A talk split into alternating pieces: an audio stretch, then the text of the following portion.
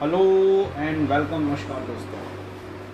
उम्मीद है आप सभी स्वस्थ सुरक्षित, बेहतरीन और ज़बरदस्त होंगे। दोस्तों, आज एक किताब जो पंडित विजय शंकर मेहता द्वारा लिखी गई है, जीने की राह। उस किताब में उन्होंने जीने के कई सूत्र बताए हैं कि एक इंसान को एक आनंदित, खुशहाल और समृद्धशाली जीवन जीने के लिए अपने व्यवहार में क्या कुछ ऐसा करना चाहिए? अपने व्यवहार में किस तरह से पेश आना चाहिए जिससे वे जीवन में सुखी रहे, लोगों से मिलके रहें और अपना एक अलग मुकाम बनाएँ? उस किताब के, उस किताब का जिस तरह से मैंने बताया टाइटल है, जीने की रात, उस किताब में किस तरह से जिया जाए, जीने की क्या राह होनी चाहिए, जीवन कैसा जीना चाहिए, इसके बारे में उन्होंने बहुत ही बेहतरीन तरीके से छोटे छोटे अध्यायों के माध्यम से बताया है। और उन्हीं में से एक अध्याय जो मुझे बहुत अच्छा लगता है बड़ा पसंद आता है मुझे, उस पर मैं आपको कुछ बताना चाहता हूँ, आपके साथ शेयर करना चाहता हूँ। कि दोस्तों देखिए,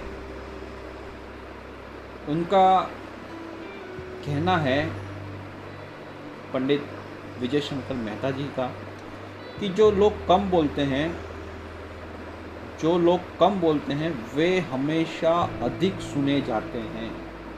उनकी लिसनिंग हाई होती है, उनको लोगों को सुना ज़्यादा जाता है। देखिए, जब हम किसी से बोलते हैं तो उस समय अपनी ही वाणी को हम स्वयं भी सुन रहे होते हैं, लेकिन इस पर ध्यान नहीं देते हैं। हम इस बात में रुचि रखते हैं कि हम बोल रहे हैं, वह दूसरा सुने।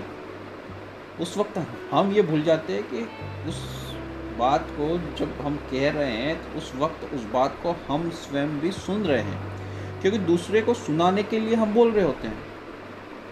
और आध्यात्मिक जगत में देखें तो ऋषियों ने एक बात पर ज़ोर दिया है कि जब आप बोले तो स्वयं भी शब्दों को सुने। क्योंकि ये एक आर्ट है, यह भी एक कला है। जो लोग स्वयं को सुनना बंद कर देते हैं ना वे धीरे धीरे दूसरे से बात कर सम, करते समय बड़बड़ाने लगते हैं। देखो बातचीत के चार स्तर हैं। चाहे वो बातचीत आप घर में करें या अपने कामकाज की जगह पर करें लेकिन आदमी इन चार स्तरों से गुजरकर ही बातचीत करता है। पहली है सीधी बातचीत। मतलब आपने कहा दूसरे ने सुना। दूसरे स्तर पर लोग बड़बड़ाने लगते हैं और यह एक आदत होती है। मतलब कि दूसरा सुने या ना सुने, खुद को बोलना है तो बोलेंगे और इसे ही बड़बड़ाना कहते हैं। और तीसरा स्तर होता है हर बात पर प्रतिक्रिया करना। मतलब किसी ने कुछ बोला तो ये ज़रूरी नहीं है कि हम उसका उत्तर दे ही दें। कई बार सामने वाला हमसे विनोद करता है और उसके विनोदी शब्दों का यदि उत्तर दिया जाए तो कभी कभी वो विनोद, वो मज़ाक विवाद में बदल जाता है।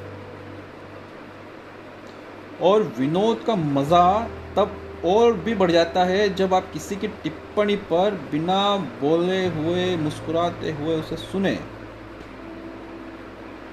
और आखिरी और चौथा स्तर है, समझाना। मतलब क्या होता है, कई बार हम अपने से छोटों को, अपने अधीनस्थों को या बड़े लोगों को भी समझाते हैं या समझाना पड़ता है। तो बातचीत के इस स्तर में विचार स्पष्ट हो और अगर विषय की पूरी जानकारी हो, आपकी प्रस्तुति तर्कपूर्ण हो और इस बात का ध्यान रखा जाए कि सामने वाले का अपमान न हो। तो भक्ति के क्षेत्र में विनम्रता का बड़ा महत्व तो बताया गया। जो भी लोग भक्ति करते हैं, वे छान कर बोलते हैं। और जो लगातार मेडिटेशन करेंगे, उन्हें बातचीत की पांचवी कला फिफ्थ आर्ट जो चार स्टेप बताए हैं, जो चार स्तर है, उससे भी बढ़कर पांचवा स्तर। पांचवी कला आ जाती है, और वह होती है केवल आँख के इशारे से बोलना। जी हाँ आँख के इशारे से बोलना। देखिए, आपके उस व्यक्ति के पास जो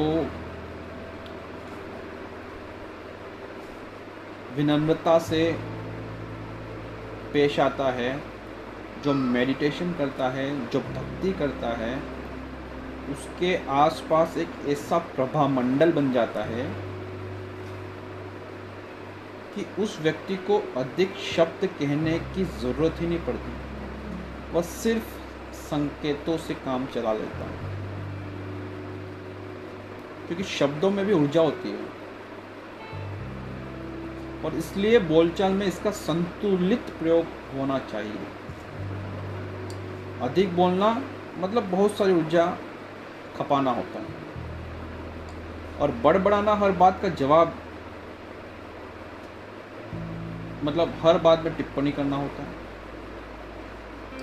तो ये सब जो है वो थकान और तनाव का कारण बनते हैं। अधिक बोलना, बड़बड़ाना, ये सब आपको थकान देंगे, आपको तनाव में लाएँगे। और बातचीत की ऊर्जा बचानी हो तो आपको शुरुआत यहीं से करनी होगी। शुरुआत किस तरह से करनी है? कि आप जो भी बोल रहे हो, आप जो भी बोले, उसको स्वयं गहराई से सुने। इससे होगा क्या? इससे आपके बेकार के शब्द कम होंगे और गरिमामय शब्द ज़्यादा होंगे। और आप पाएँगे कि बोलने के बाद आप थकने की बजाय तरो ताज़ा हो गए। तो दोस्तों, सार ये है कि व्यक्तित्व को प्रभावशाली बनाने में इन तीनों का प्रयोग बड़ा महत्व रखता है। बोलना, सुनना और समझना।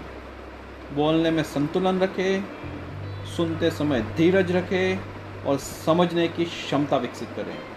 तो आपका जीवन आनंदमय हो जाएगा। इसमें कोई दो राय नहीं है। इसमें कोई संशय नहीं है। धन्यवाद दोस्तों।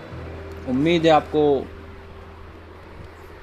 जीने की ये राह पसंद आई होगी, जीने का ये फलसफा समझ आया होगा।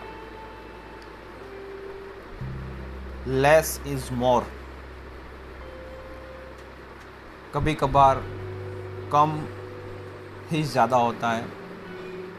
कम बोले, कहते हैं ना, कम बोला हमारे बुज़ुर्गों ने भी हमको यही सिखाया है और हम ये सीखता है कि कम बोलने वाला सुखी रहता है। ज़्यादा सुनने की आदत डाले, कम बोले, ज़रूरत होता बोले, और जो कम बोलेगा, वो ज़्यादा सुना जाएगा। उसकी लिसनिंग हाई होगी।